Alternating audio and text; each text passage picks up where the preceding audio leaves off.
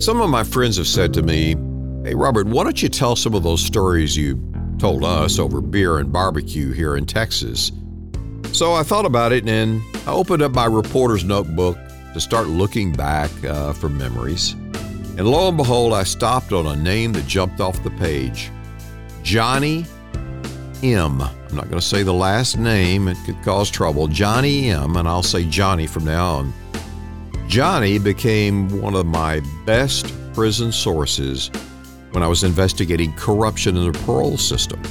He knew everything going on throughout the system. He had a network of informants. How did he have this? Well, Johnny was the reputed hitman for the Aryan Brotherhood.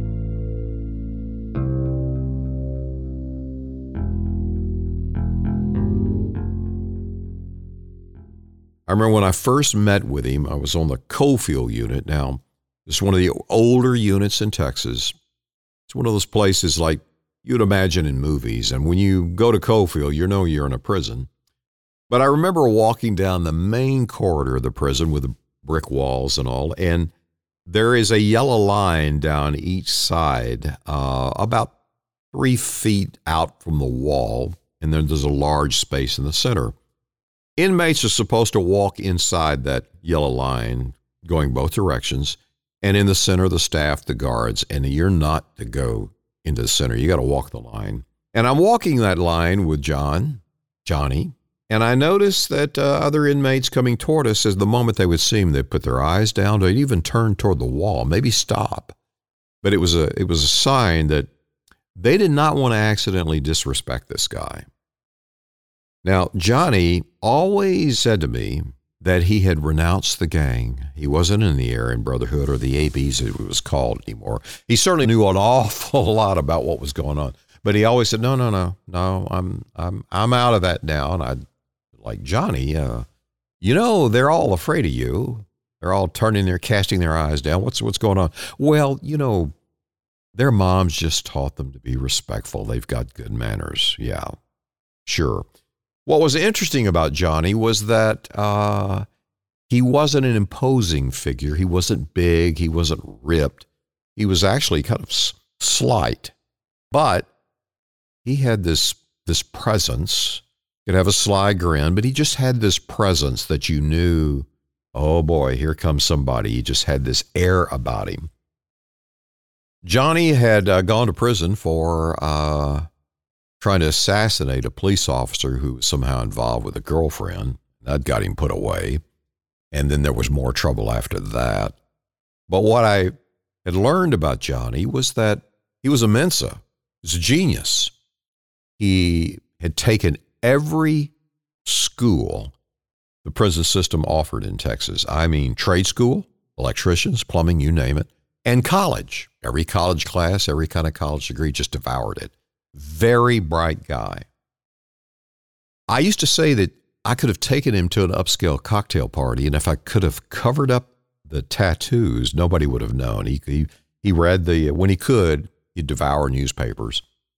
But on his arms, I mean, he, he had sleeves of Aryan Brotherhood tattoos, uh, typically the various Nazi symbols uh, all over his body uh, Grim Reaper, scary stuff. If you saw it, it would scare you if you saw it off. It's so different.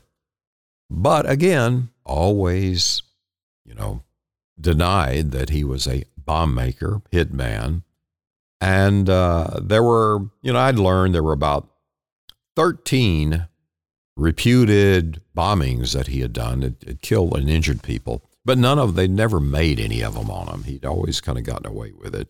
I'd bring it up. He'd always kind of skate around it. But again, for me, he was an extremely valuable source that I had met in there. He knew everything going on. I was able to check out his information and backtrack it in other ways. He, by the way, was also, it turned out, was an informant for the prison system for various crimes being con- committed in the prison by his own gang. So he was playing a very dangerous game of both sides of the street.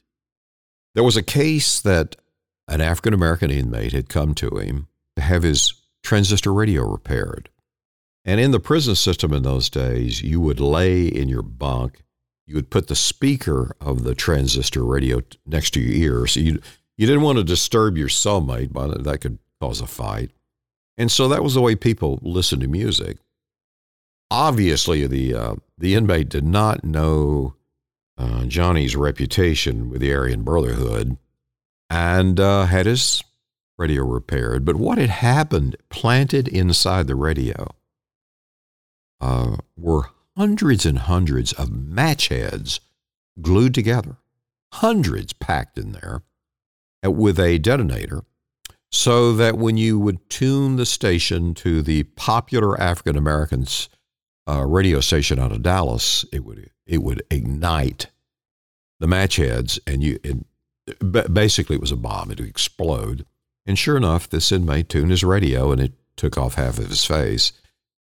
They never put that on Johnny. You know, Johnny's like, I don't know how that happened. But I've, I've followed him through the prison system. He was always a going back great source of information. The other thing that was interesting was that with with the racial uh, pronouncements and all you would hear from other members of the Aryan Brotherhood, never heard it from him. Never one hint of prejudice uttered. Was he uh, being on his best behavior? I don't know. I spent lots of time and all, and usually that kind of stuff you would think would slip out. Never heard it. Very, very smart guy. Now, because of who he was and his reputation, he was uh, placed in administrative segregation on maximum security units, which means you weren't out in the general population. You're basically in solitary confinement. You are in a very small space. Uh, it has a little stainless steel toilet in it, and on the top of the toilet is your sink, if you can imagine that. You get out about an hour a day for some uh, recreation in a chain link fence wire cage inside the prison. Uh, there's only a very small slit at the top of the cell uh, for some light to come through. So, thus, I always used to notice he looked pasty. Everybody in there looks pasty, very kind of white, no color at all. And it, I really would take a quite an inmate to survive as many years as he did in in that because there's the t- just the isolation being cut off. All your meals come through this metal slot that opens the door. It opens it with guards open it with a wrench. Around the prison system, it's called the bean slot, where this tray of pretty unappetizing food will come in. But that was his uh, that was his life. I remember early on when I was meeting him, you know, the, the internet was just kind of coming online. He was very curious about the internet, wanting to know how it worked, what was it. He had this curiosity, and I would I would correspond with him. I would again learn. I mean, I could learn for I was able to learn from him by unit which parole guard uh, members from the parole system, parole officers in the system that the station the prison, which ones were corrupt, who was taking money, knew it all. So the last time I, uh, the last time I saw Johnny, he was at a maximum security unit, and uh, I sort of stumbled on him. I was there to see another inmate. You've you've heard the podcast, Dennis Wayne Hope, the kind of the notorious prison escapee who defied the system, you know, even shut off power to the system. But I was there. He was in ADSEG. I'd gone back to interview him and talk with him. And so when I'm leaving, I stopped to see the warden. Uh, one of the wardens really known as a running a, he ran a tough ship. As I was talking to the warden, I noticed way back behind him, there's Johnny. And Johnny is in an area that is the warden's garden, vegetable garden, flower garden. Might sound odd hearing about flower gardens around prisons, but actually, you know, inmate they have inmates that are working in all kinds of jobs in the system. And one of the things they do do for visitors and inmates visitation and stuff, they do plant roses and flowers, you know, where you where you walk up to go in, and they do uh, like for the staff and the guards, they'll they'll have a fresh vegetable garden to save money. But here is Johnny out. He's got a hoe in hand and uh, working, and I go out and say hello. Uh, so I said, "Hey, Johnny, look, the camera crew's inside. I opened up my jacket. I said, I, I'm, I don't have a recorder. I'm not recording this, but for all of these years, I've heard the story that you were the bomber in the prison system. So just tell me something. How do you build a bomb in prison? And I remember Johnny got this sly grin on his face. He's got his hoe in one hand. And then he starts looking down, and I follow his gaze, and it ends at the toe of his shoe. And he's tapping on a 50 pound bag of fertilizer. And he looks, I look back up at him, he smiles, and says, You know, I knew about fertilizer bombs long before those boys in Oklahoma City. And I thought, Oh gosh, oh my goodness. And so uh, I had, as a duty, I knew I had, to, I had to tell the warden. And so on the way out, I was visiting with the warden. I said, I, I got to ask you a question. Why do you have Johnny in working in your garden by your office? He was like, hey, you got to keep your enemies close to you. And this guy, I really got to keep an eye on him. And so I explained, and literally the the blood went out of the warden's face, and he just shook his head like, "Oh my God." And so I left.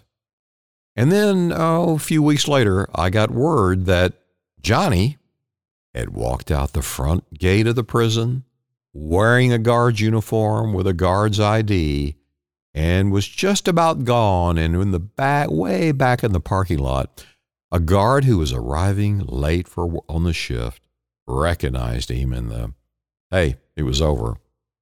Now, Johnny was inside uh, for the attempted assassination of a police officer. I may have said this at the beginning, who was uh, messing with, his, as he said, with his girlfriend.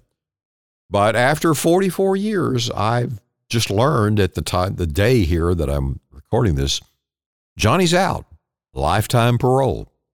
So stay tuned. Maybe we'll have Johnny on the show. So you've been listening to the True Crime Reporter podcast. Stay true, stay safe, and stay tuned for more stories, not just from inside the crime scene tape, but inside maximum security units.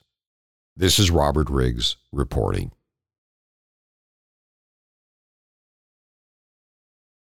True Crime Reporter is written by me, Robert Riggs.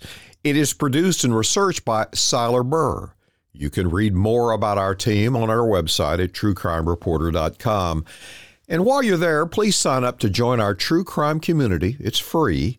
There's a red box on every page to receive our free email updates with behind the scenes information. And you can email your suggestions to fan at truecrimereporter.com. I read all of them. This podcast is a trademarked and copyrighted news organization based in Dallas, Texas. Thanks for listening to our Journey into Darkness.